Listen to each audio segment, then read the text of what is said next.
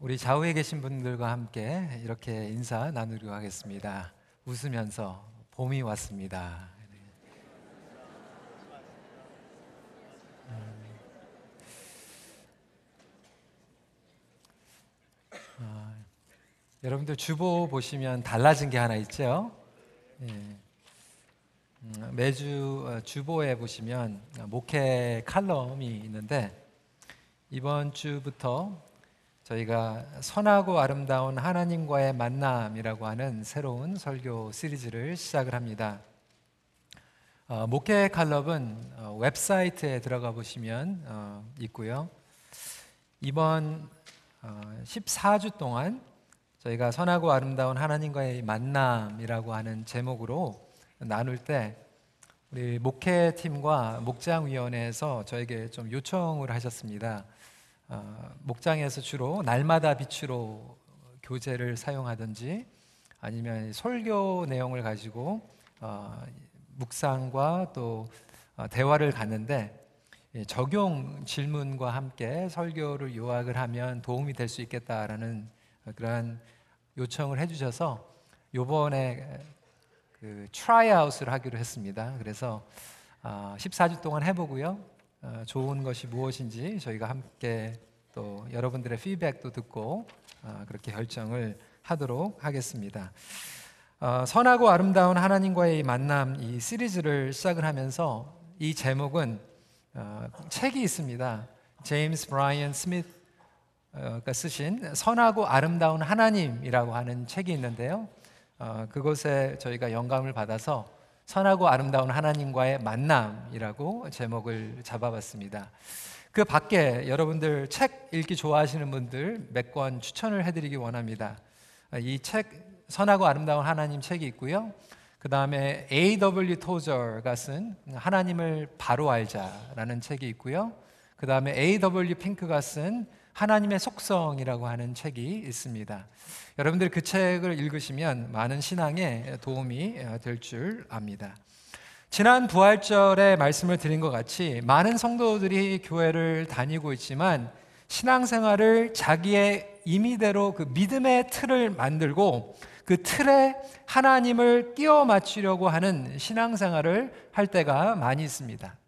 그러다 보니까 일이 잘 풀릴 때는 문제가 없는데 어려운 일이 찾아올 때, 고난이 찾아오게 되면 우리가 예전에 가지고 있었던 그 하나님의 모습과 다른 우리의 인생의 스트러글을 바라보면서 어, 내가 알았던 하나님, 그리고 내가 여태까지 추구했던 신앙생활과 그 다른 상황 가운데에서 어, 벽에 부닥치는 성도들이 많이 있다라고 하는 것입니다.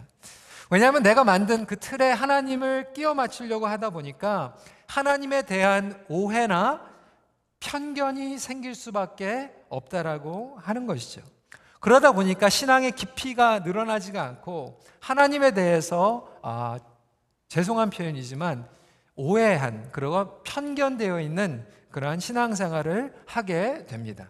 성도 여러분, 하나님을 바로 아는 것이 신앙생활의 힘이 되는 것입니다. 그래서 어떠한 하나님을 아느냐에 따라서 결국 우리는 그 하나님을 닮아가게 되어 있습니다. 어떤 성도들은 신앙생활을 열심히 하는데 어떤 하나님을 예배하냐면 항상 화내고 무서우신 하나님을 예배하며 따르게 됩니다. 그러다 보니까 신앙생활이 항상 화가 나고 무서운 그 율법주의적인 신앙생활을 할 때가 있습니다. 항상 채점 매기고 그리고 정죄하고 깎아내리고 비판하고 혼내는 그런 하나님을 아, 믿고 따르는 분들이 많이 있다라고 하는 것이죠.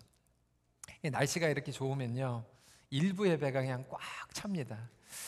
아, 이제 저 푸른 초원위에 가기 전에 어, 일부 예배라도 그래도 드리고 가야지. 아니다 아니고 가면 괜히 차에 빵꾸가 난다든지 이상한 일이 생기면 안 되니까 어, 그런 하나님을 우리가 믿을 수 있고요. 어떤 분들은 정말 해마다 선교지에 열심히 나가세요. 어, 복음의 열정을 가지고 나가는 건 좋지만 그 마음의 동기가 어, 단기 선교에 갔다 오면 하나님께서 우리 어, 가게를 풍성하게 풍성하게 또 채워주시는 하나님. 어떤 분들은 하나님을 멀리 계신 하나님, 우리의 개인의 삶에 전혀 무관심하고 개입하지 않는 하나님에 대해서 그렇게 생각하고 신앙생활을 하는 분들이 있습니다. 결국 우리가 어떠한 하나님을 알고 그 하나님을 예배하느냐에 따라서 우리도 그냥 그렇게 닮아가는 거예요. 가족도 닮아가고 공동체도 닮아가고 우리의 신앙의 영성도 그렇게 길들여가고 닮아지게 되어 있는 것입니다. 그렇다면 여러분들이 믿고 따르는 하나님의 모습은 과연 어떠한 모습입니까? 저는 이번 시리즈에 저희가 알고 있었던 그 하나님이 아니라 예수님께서 온전히 드러내신 하나님의 모습에 대해서 함께 말씀을 나누고자 합니다. 하나님의 속성에 대해서 알아가는 거예요. 사실상 우리가 생각하고 있는 그 하나님의 모습과 예수님께서 나타내신 하나님의 모습이 다를 수 있다라고 하는 것입니다. 예를 들어서 여러분 2000년 전에 예수님께서 오셨을 때 많은 종교자들이 가지고 있었던 그 하나님의 모습이 예수님께서 보여주신 아버지 하나님의 모습과 달랐어요. 예수님께서 그들이 그렇게 확신하고 믿고 따랐던 하나님의 모습과 다른 모습을 보여주시다 보니까 그게 힘들었던 거예요. 다 내려놓고 예수님을 따라간 제자들도 있지만 그것을 결국 배척하고 예수님이 사단에게 속았다라고 공격했던 사람들도 많이 있다라고 하는 것이죠. 마찬가지로 저와 여러분들도 우리가 저희가 임의대로 만들어 놓은 그 하나님의 모습과 예수님께서 보여주신 그리고 성경이 이야기하고 있는 이 하나님의 모습이 다를 때 우리는 그것을 인정하고 우리의 것을 내려놓고 그 하나님을 다시 인격적으로 깊이 만나기보다 우리가 불편한 것들은 다 필터링 해버리고 밀어내버리는 신앙생활을 하지는 않습니까? 그런 의미에서 저는 이번에 저희 모두가 하나님을 새롭게 만나고 또 깊이 만나는 그런 시간이 되길 원합니다. 오늘은 하나님의 선하심에 대해서 다시 함께 나눠보도록 하겠습니다. 성도 여러분, 하나님은 우리가 처한 상황이나 느낌과 상관없이 선하신 분입니다. 하나님의 선하심이 불변하다는 것, 절대적이라고 하는 것입니다. 내가 어려운 가운데 있다라고 해서 하나님의 선하심이 사라진 것도 아니고요. 내가 지금 인생이 잘 풀리고 있다고 하나님이 더 선하신 분이 되는 것도 아니에요. 근데 어리석게도 우리는 자꾸 우리 인간의 제한적인 기준을 가지고 하나님의 선하심을 측량하려고 한다라고 하는 것입니다. 그것이 우리 인간의 죄성이고 제한되어 있는 사고방식이에요. 우리가 하나님이 선하신지 선하시지 않는지 우리가 판단해 버리는 거예요. 그래서 내가 비즈니스가 잘 풀리고 나의 아기가 건강하고 내가 좋은 학교에 들어가면 하나님은 선하신 분입니다. 그런데 내 사업이 망하고 내 관계가 뒤틀리면 하나님은 더 이상 선하신 하나님이 아닙니다라고 우리가 그렇게 판단해 버리는 거예요. 오늘 이 본문에 등장하는 이 맹인의 이야기가 바로 그 대표적인 예입니다. 예수님과 제자들이 지나가는데 어, 태어났을 때부터 앞을 보지 못하는 맹인이 있는 거예요. 그 맹인을 본 제자들의 반응은 어떠했습니까? 2절 말씀 같이 읽도록 하겠습니다. 시작. 제자들이 물어 이르되 라비여 이 사람이 맹인으로 난 것이 누구의 죄로 인함이니까 자기니까 그의 부모이니까 누구 잘못입니까? 지금 이거 물어보는 거예요. 이 맹인이 잘못한 겁니까? 이 부모가 잘못한 겁니까? 우리는 안 좋은 일이 생기면 꼭 그렇게 질문을 합니다. 고난, 불행, 사고, 질병이 찾아오면 즉각적인 반응이 뭐냐면 누가 죄를 졌습니까? 누구 잘못입니까? 선하고 아름다운 하나님이라고 책을 쓴 그 제임스 브라이언 스미스 그분에게 너무나도 귀한 딸이 태어났어요. 근데 그 딸이 비정상적으로 태어나서 태어난 지 몇 년 만에 세상을 떠나게 되었습니다. 이 사랑하는 그 딸이 너무나도 그 고통 가운데 병원에서 그 시간이 지나가면서 목숨을 잃어가는데 신방한 그 교회 공동체의 많은 영적인 지도자들이 물어보는 거예요. 제임스한테 누가 죄를 졌습니까? 당신이 죄를 졌습니까? 당신 아내가 죄를 진 겁니까?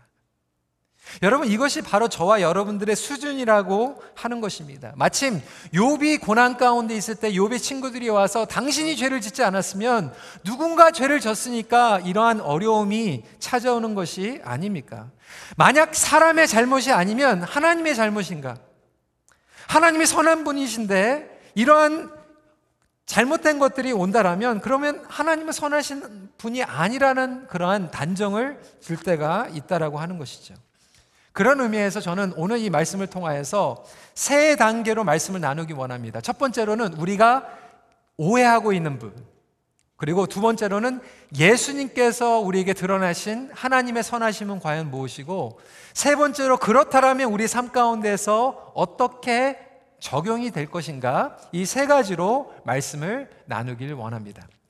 첫 번째로 하나님의 선하심은 인간의 선악으로 통제할 수 없습니다. 여러분 많은 분들이 오해를 하고 있는 게 하나님의 선하심을 마치 인간의 선악으로 조절할 수 있다라고 엄청난 오해를 하고 있다라고 하는 것입니다. 하나님의 구원은요, 여러분들의 선과 악으로 통제할 수 있는 게 아니에요. 하나님의 은혜는 여러분들이 선하다고 더 많이 흘러가고 여러분들이 악하다고 더덜 흘러가는 것도 아니에요. 마찬가지로 하나님의 선하심도 우리의 선악에 따라서 강약 조절이 되는 것이 아니라고 하는 것입니다. 그럼에도 불구하고 우리 인간은 인과응보라고 하는 그 가치관을 가지고 하나님의 선하심에 대해서 오해를 하고 있어요. 내가 선한 일을 하면 선하게 대해 주시고 내가 나쁜 일을 하면 나쁜 일을 주시는 하나님. 여러분 그 어떻게 생각하세요? 어, 그래. 내가 보니까 너무나도 been good. 그래, 내가 너한테 좋게 해 줄게. 어, 보니까 네가 너무나도 나쁘게 살아가고 있는데 그러면 내가 나쁘게 대해 줄게. 여러분 하나님의 선하심은요 우리가 선하다고 우리가 악하다고 흘렀다가 안 흘렀다가 여러분 우리의 느낌에 따라서 우리의 상황에 따라서 막혔다가 열렸다가 하는 그러한 수준의 하나님의 선하심이 아니라고 하는 것입니다. 아니 처음 가정부터 잘못됐다라고 하는 것입니다. 무엇이 선한 것 그리고 무엇을 나쁘다라고 구별하고 있습니까? 우리가 알고 있는 그 하나님의 의미, 의미지는 아주 무섭고 샤머니즘적인 하나님을 믿을 때가 많지 않습니까? 제가 한 번은 한국의 너무나도 대표적인 대형교회 목사님이 설교하는 내용을 들으면서 충격에 빠졌어요. 세월호 사건이 터졌을 때 하나님께서 우리 민족이 교회가 죄를 지으니까 그러한 벌을 주셔가지고 회개케 하신다라는 그러한 이해가 할 수 없는 너무나도 말도 안 되는 이야기를 하는 것을 들었습니다. 여러분, 하나님이 그런 하나님이십니까? 그 고등학교 2학년 아이들, 그들의 생명을 그렇게 휩쓸어 가시면서 정말로 기분 나쁘시니까 마음이 아프셔가지고 누군가가 죄를 지니까 그들의 생명을 앗아가시는 그런 샤머니저적인 하나님을 우리가 믿고 있습니까? 우리가 인간이 선하다고 하나님께서는 우리에게 좋은 일들을 해주시고 인간의 행위가 악하다고 해서 하나님의 선하심이 사라져버리는 인간의 마음대로 유도하며 조절할 수 있는 하나님의 선하심은 아니라고 하는 것입니다. 우리의 연약함과 죄, 실수, 실패에 따라서 굴곡이 생기는 것도 아니라고 하는 것입니다. 여러분, 하나님의 선하심은 상황을 뛰어넘는다라는 것을 믿으시길 주님의 이름으로 축원합니다. 우리가 생각하는 그 하나님의 선하심. 많은 분들이 그렇게 질문합니다. 어, 내 주변에 있는 교회를 안 다니는 예수님 믿지 않는 사람들이 있는데 참 착합니다. 참 선합니다. 근데 왜 그들은 천국에 가지 못합니까? 보니까 교회에 왔는데 참 예수님은 잘 믿는 것 같은데 악하거든요. 왜 그 악한 사람들은 천국에 갑니까? 여러분 그 기준이 누구의 기준입니까? 우리의 기준이라고 하는 거예요. 내가 그것을 기준으로 설정하고 이야기하고 있다라고 하는 것입니다. 근데 여러분 예수님께서 말씀하시는 하나님의 선하심은요 인간의 기준이 없어요. 그 구원 자체가 저와 여러분들이 자격이 있어서 구원을 받은 게 아니라고 하는 것입니다.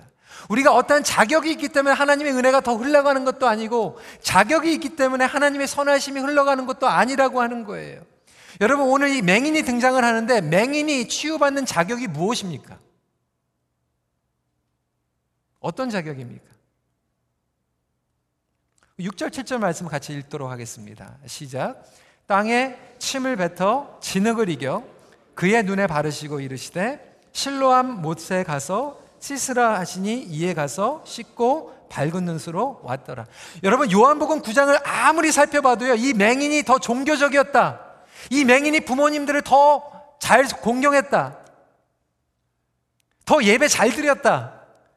그런 기준이 없어요. 그런 자격이 없습니다.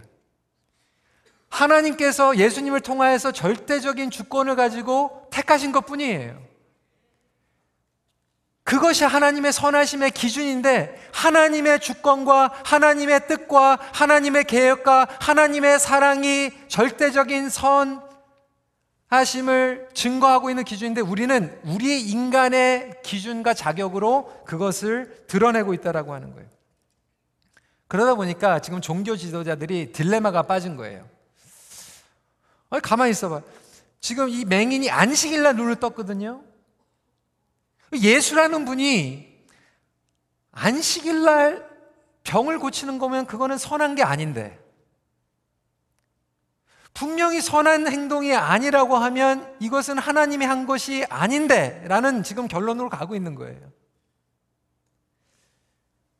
16절 말씀입니다. 바리새인 중에 어떤 사람은 말하되 이 사람이 안식일을 지키지 아니하니 하나님께로부터 온 자가 아니라 하며 어떤 사람은 말하되 죄인으로서 어떻게 이러한 표적을 행하겠느냐 하여 그들 중에 분쟁이 있었더니 예수님의 자격이 뭐냐? 이 맹인의 자격이 뭐냐? 여러분 우리는요 선악을 어떠한 자격을 하냐면 우리의 개인적인 선악의 기준과 자격으로 그것을 정의를 내리고 있기 때문에 분쟁이 일어날 수밖에 없고 오해가 생길 수밖에 없다라고 하는 것입니다. 제가 북인도에 우리 선교팀하고 선교를 갔습니다. 거기 인도에 사시는 한 분이 제가 캐나다에서 온 목사라고 하니까 새 차를 가지고 왔어요. 자동차. 저한테 부탁을 하는 거예요. 저보러 손을 얹고 기도를 해달라는 거예요. 제가 들어보니까 벌써 이미 그 교회 목사님한테 기도를 받았어요.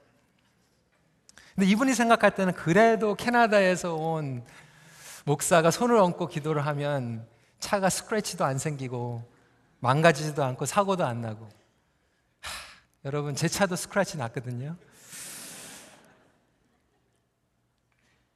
굉장히 샤머니즘과 같은 그런 생각이죠. 근데 우리가 신앙생활을 하면서 마찬가지예요.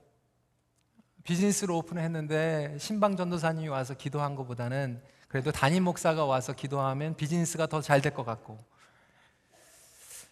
아, 우리 인간의 자격과 우리의 조건에 따라서 하나님의 선하심이 강약이 조절이 되는 것 같은 얼마나 큰 오해입니까?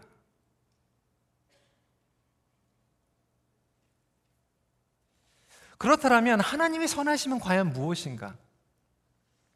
우리의 문제는 하나님의 선하심이라고 하는 것을 그냥 행동으로 결과로 판단하고 있기 때문에 오해가 생기는 거예요. 그런데 성경은 하나님의 선하심을 결과를 이야기하는 것이 아니라 두 번째로 하나님 자체가 선하심이라고 하는 거예요. 하나님의 두잉만 선하심이 아니라 하나님의 비잉이 선하심이라고 예수님 말씀하고 계십니다. 그러니까 하나님의 속성과 하나님의 성품이 선하심이라고 예수님께서는 정의하고 계십니다. 3절 말씀 후부, 후, 후반부입니다. 그에게서 하나님이 하시는 일을 나타내고자 하심이라 하면서 하나님이 누구신지를 예수님께서는 드러나고 계세요.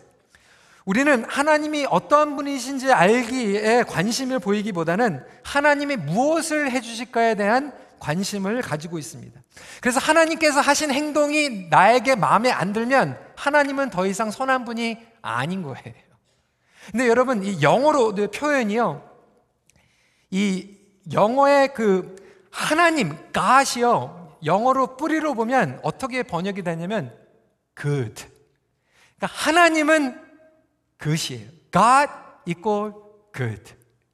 하나님 자체가 선하심이고 선하심 자체가 하나님이라고 이야기하고 있습니다. 히브리어에서도요, 선하다라고 하는 것, 좋다라고 하는 것이 토브라고 하는 단어를 사용하고 있는데 그 토브는 우리가 뭐 맛있는 거 먹고 아, 오늘 음식 좋았어. 아, 오늘 예배 좋았어. 어, 오늘 찬양 좋았어. 이런 굴곡이 있는 것을 좋다라고 얘기하는 것이 아니라 창세기에서 하나님께서 천지만부를 창조하시고 인간을 창조하시면서 그 자체만으로 좋다. 존재성을 얘기하고 있고 가치관을 얘기하는 것이 좋다라고 하는 표현을 이야기하고 있습니다. 오늘도 하나님께서는 여러분들을 보시면서 좋다라고 표현하고 계십니다.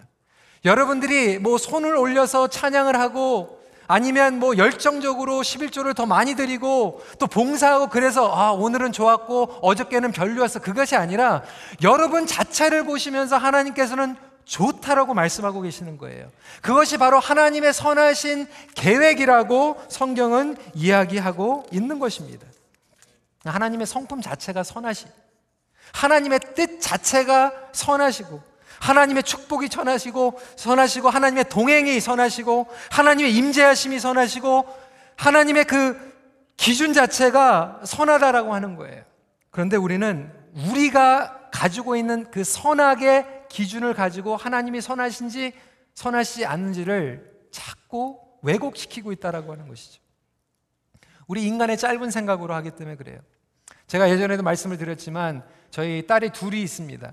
세 살 차이에 첫째는 지금 11학년, 둘째는 8학년입니다. 이게 3년 전, 4년 전 일이죠. 저희 첫째 딸이 7학년에 아, 올라가는데 어, 다운타운에 있는 학교에 입학을 하게 되었습니다. 예전에는 엄마나 아빠가 학교에다가 데려다 주고 또 이제 학교가 끝나면 방과 후에 또 픽업해 주고 이렇게 되니까 뭐 괜찮았는데 이제는 혼자서 이 7학년 나이에 무거운 가방을 메고 이제 지하철을 전철을 타고 그것도 다운타운에서 막 계단으로 올라갔다 내려갔다 뭐 이렇게 하니까 불안하잖아요.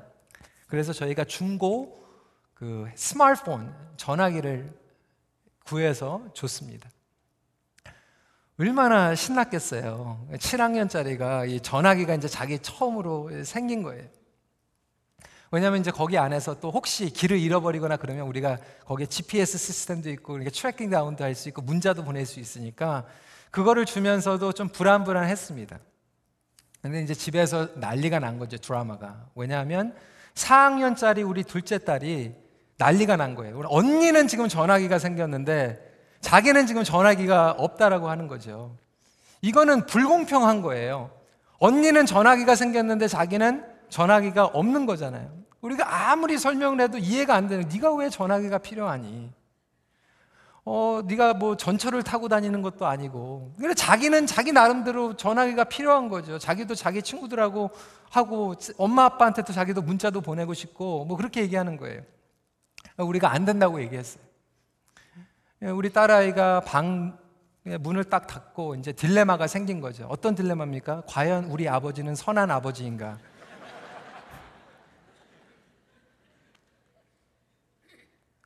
자기가 볼 때는 아니거든요. 자기를 섭섭하게 하는 아버지이지 선한 아버지가 아니거든. 자기 기준으로 보면.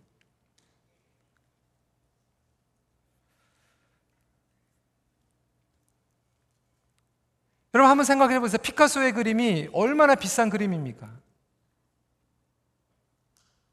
수천백 밀리언짜리가 드는 그 그림을 가지고 아무리 중학교 애들 아니 초등학교 애들한테 그거 주고 이거 진짜 귀한 그림이라고 하면 너무나도 추상적이기 때문에 걔네들이 보고 아 이건 마음에 안 드는데 조금 뜯어 고쳤으면 좋겠는데 여러분 그것을 고치는 순간 그것은 선한 게 아니에요. 그것이 선한 거는 피카소가 의도하고 표현하고 싶었던 그대로를 표현할 때 그것이 선한 것이지 내가 내 입맛에 안 맞는다고 내가 고치고 내가 좋아하는 색깔, 내가 좋아하는 그 컨셉과 디자인이 들어갔다고 그것이 선해지고 덜 선해지는 게 아니라고 하는 거예요. 우리 첫째 딸은 어머니를 조금 닮았고 둘째 딸은 저를 좀 닮았다고 붕어빵이라고 얘기를 들을 때가 있었습니다. 요즘은 그래도 좀 철이 들어가지고 하하 하고 웃고 지나가는데 어렸을 때는 굉장히 싫어했어요. 누가 아, 아빠 닮았네 그러면 되게 싫어했어요. 왜냐하면 그 말은 남자 닮았다라는 뜻으로 이해를 했어요. 한 번은 뭐 나, 나야가라 쪽에 이제 결혼식이 있어가지고 이제 갔는데 제가 주차를 하고 저희 딸만 먼저 결혼식장에 막 뛰어가는데 나야가라에서 목회하는 목사님 한 분이 제 딸만 딱 들어오는 거 보더니 쟤는 분명히 노희성 목사 딸이다.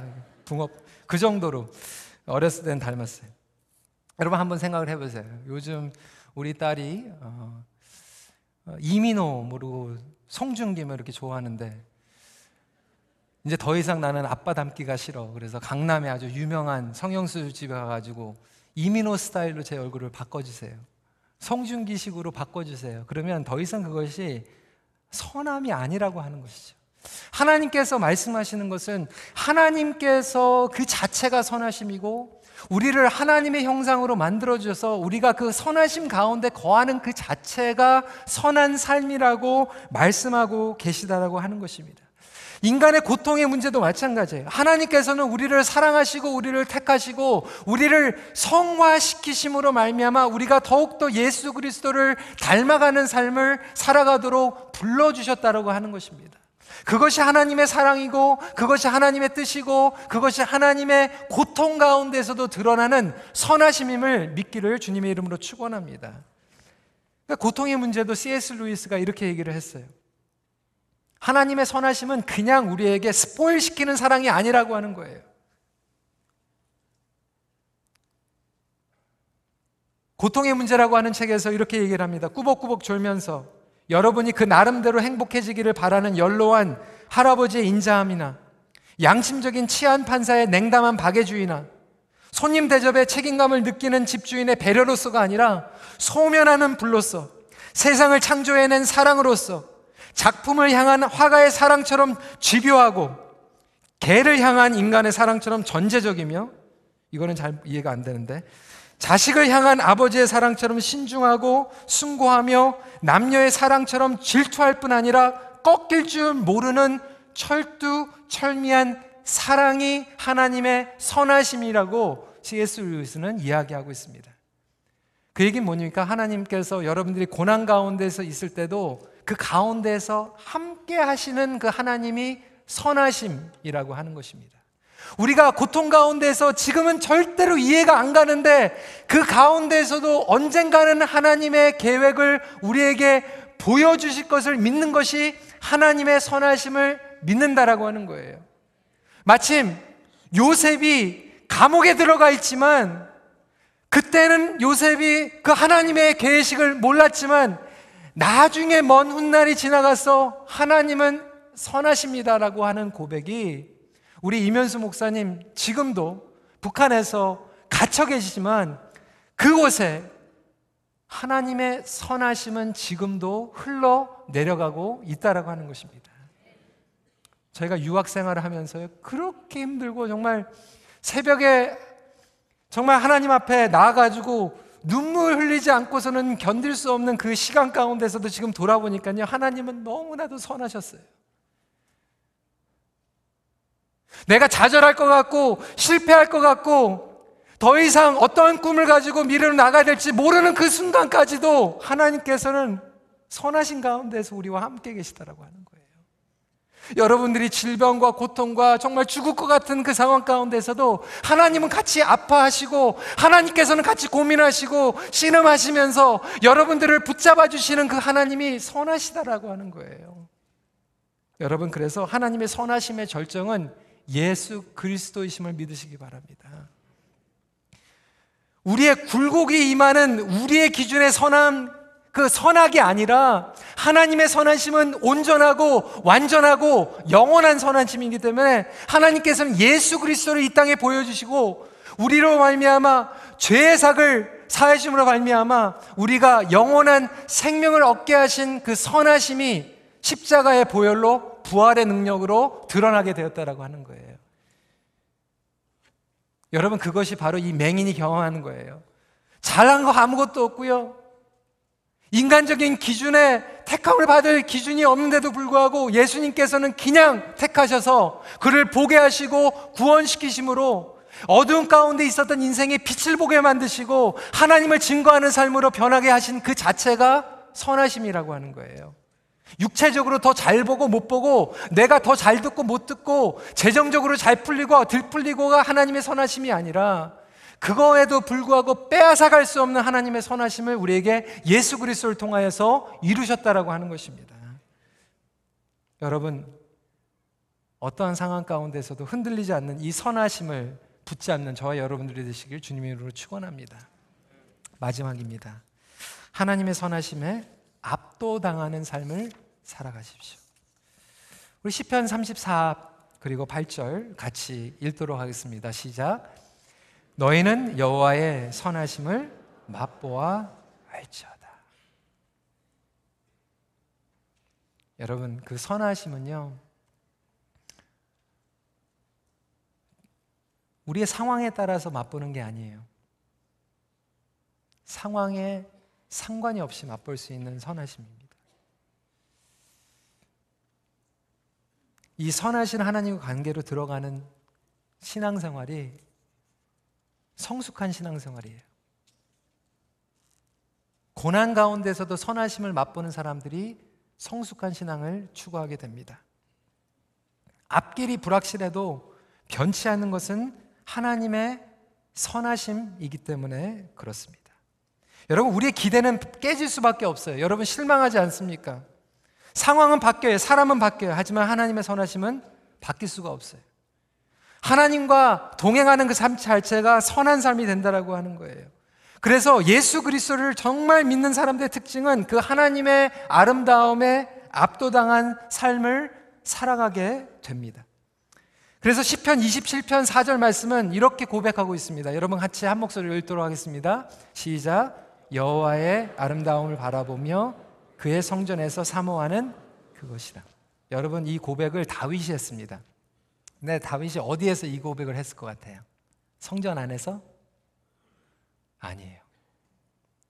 광야에서 쫓기면서. 여러분 대단하지 않습니까? 광야에서 쫓기는데 하나님의 선하심을 맛봐요.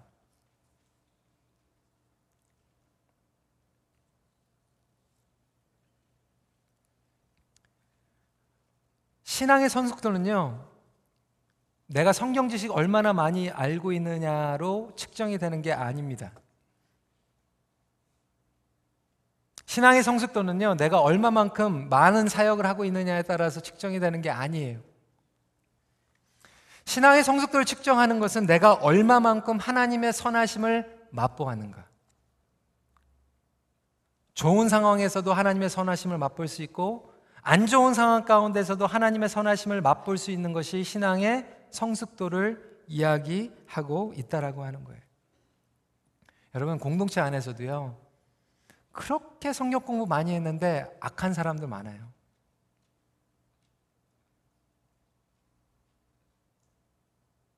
하나님의 선하심을 맛보지 못했기 때문에.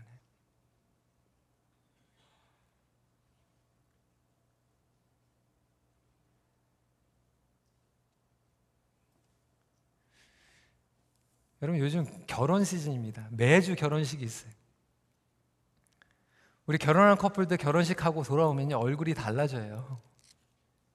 얼마나 행복한지 몰라요. 아, 이게 웃으시지만 픽그 잠깐이지.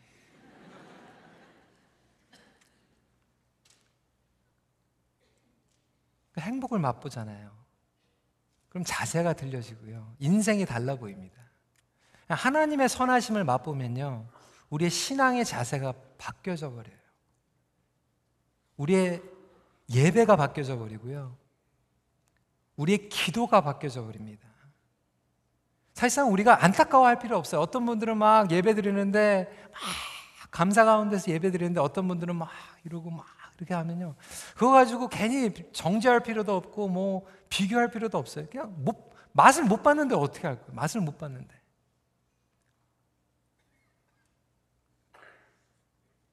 여러분 하나님의 선하심을 맛보게 되면요 더 이상 우리의 미래가요 불투명하거나 불확실한 가운데에서 두려움의 대상으로 오지 않아요.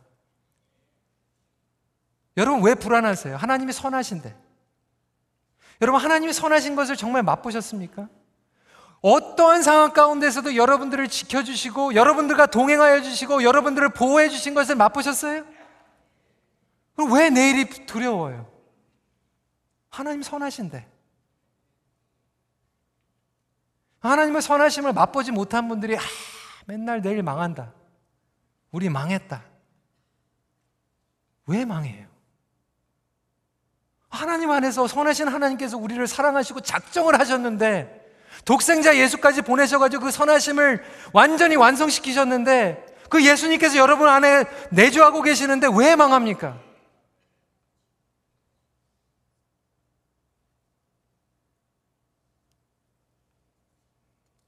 그 선하심을 신뢰하게 되면요, 우리 기도가 바뀝니다. 줄리안 여사가요, 이런 고백을 했어요. A.W. 토저의 책, 능력이라고 하는 책을 보면 이런 고백이 나옵니다. 좋으신 하나님께 신실하게 기도하고 그분의 은혜를 진정으로 이해하면 사랑 안에 굳게 서서 나아가는 것이 우리가 생각해낼 수 있는 그 모든 수단을 동원하여 어떤 것을 하는 것보다 하나님께 더욱 큰 영광이요, 더욱 큰 기쁨이다. 왜냐하면 만일 우리가 모든 방법들을 취하여 일을 한다고 해도 그것은 너무나 작은 것이고 하나님께는 충분한 것이 되지 않기 때문이다. 그러나 그분의 선하심 속에는 모든 것이 들어있고 또한 거기에는 어떤 것에도 실패함이 없다. 하나님의 선하심은 최상의 기도이고 우리의 가장 낮은 필요까지도 해결해 주시는 사랑이다. 그렇다면 여러분 우리가 기도할 때요 가장 성숙한 기도는 뭐냐면 하나님 이거 해주세요 저거 해주세요. 막 기도하기 전에 하나님의 선하심을 맛보게 해주시옵소서. 하나님의 선하심을 깨닫게 하여 주시옵소서. 내가 인간적으로는 어려운 가운데 있지만 내가 지금 너무나도 아파 있지만 이 가운데에서 하나님의 선하심을 맛보게 하여 주시옵소서.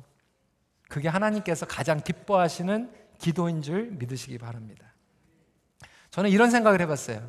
교회 공동체에 하나님의 선하심을 맛본 사람들이 많아질수록 어떤 일들이 생길까?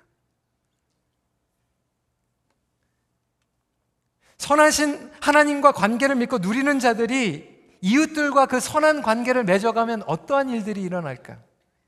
여러분, 선교, 전도, 프로그램이 아니라요. 여러분, 선교와 전도는 뭐냐면 하나님의 선하심을 드러내는 거예요. 하나님의 선하심을 자랑하는 거예요. 아무리 사형리 전도 폭발 구구절절히 외워가지고 그것을 가지고 전도하려고 그러는데 아, 자꾸 이렇게 악독한 이런 표정으로 그게 전도가 아니라고 하는 거죠. 여러분 친교가요 뭐, 뭡니까? 그냥 목장 식구들끼리 하나님의 선하심을 그냥 나눠주는 거예요. 그게 친교예요. 어떤 분들은 선교의 장애물, 예배의 장애물, 우리 교회의 성장의 장애물, 뭐 이유가 많아요. 재정이 부족하고 후원이 부족하고 시스템이 부족하고 여러분 가장 큰 장애물, 장애물은요 재정도 아니고 후원도 아니고 시스템도 아니에요. 여러분 가장 큰 장애물은 뭔지 아십니까? 하나님에 대한 오해예요. 예수님께서는요 맹인을요 침을 뱉어 가지고 치유하세요. 아니, 침도 필요 없어요. 예수님께서 택하시고 주권적으로 사랑을 베풀어 주시면 하나님의 선하심이 드러나고 인간이 바뀌는 거예요. 우리 인생이 바뀌어져 버리는 거예요. 자꾸 우리가 선교 돈 없어서 못하고 뭐 예배, 교육 돈 없어서 못하고 여러분 그 핑계예요. 장애물은 돈이 아니에요. 사람이 아니에요. 우리가 잘못 생각하고 있는 오해입니다. 예수님을 나누는 게 선언입니다. 맹인은 다 몰랐어요. 한 가지 맛본 게 하나님의 선하심이었습니다. 율법적으로도 몰랐어요. 하지만 부인할 수 없는 선하심이 있었습니다. 33절 말씀입니다. 같이 고백하도록 하겠습니다. 시작. 이 사람이 하나님께로부터 오지 아니하였으면 아무 일도 할 수 없으리이다. 나는 몰라요. 나는 배운 거 없어요. 나는 잘한 것도 없어요. 그런데 하나님은 선하십니다. 성도 여러분 말씀을 정리합니다. 선하신 하나님 안에서 선한 삶을 흘려 내보내십시오. 기도하겠습니다.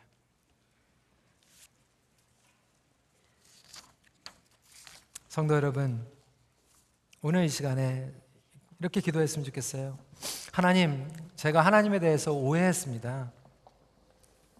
마침 우리가 유교적으로 아니면 샤머니즘적으로 마침 내, 나의 선이 하나님의 선을 이끌어내고 나의 악이 하나님을 악독한 하나님으로 만들어버리는 어떻게 보면 내가 그냥 막 주물러버리는 하나님의 모습.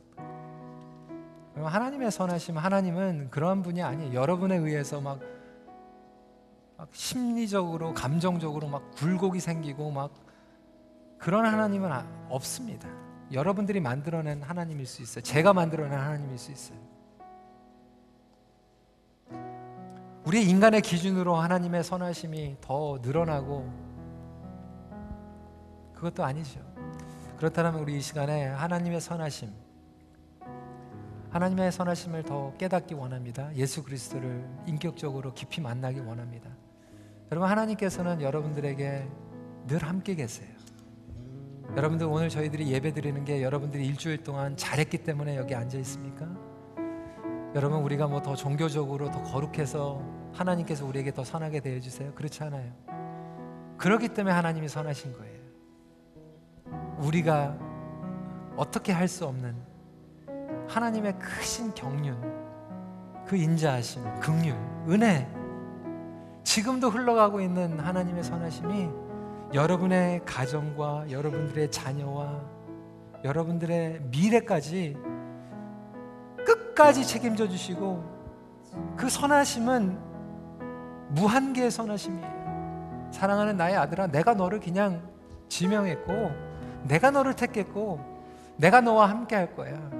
그 하나님의 선하심을 주님 제가 더욱더 깊이 맛볼 수 있도록 인도하여 주셔서 여태까지 가지고 있었던 그 편견이나 오해를 벗어나서 하나님의 선하심을 맛보고 그 하나님의 선하심을 제가 좀 주위에 있는 분들에게 좀 흘러내 버릴 수 있는 그런 삶을 살아갈 수 있도록 인도하여 주시옵소서. 혹시 우리가 예배는 열심히 드리는데 주위 있는 사람들한테 좀 악독하게 살아가고 있지는 않습니까? 여러분 그게 장애물이 아닙니까? 그럼 이 시간에 우리가 좀 회개하고 하나님 앞에 좀 그런 마음으로 가지고 나갔으면 좋겠어요. 하나님, 제가 맹인입니다. 하나님을 보지 못하는 영적인 맹인이고요. 하나님을 듣지 못하는 영적인 귀머거리인데 하나님 이 맹인이 다른 거는 모르지만 예수님께서 만져주시고 그가 그냥 겸손하게 그냥 모든 것들을 다 내려놓고 그냥 실로함에 뛰어갔더니 보게 된 것처럼 주님 그런 영적인 반응이 나의 예배 가운데 오늘 있게 하여 주시옵소서. 우리 이 시간에 그 좋으신 하나님을 좀 소원하면서 아, 기도하는 시간 갖도록 하겠습니다.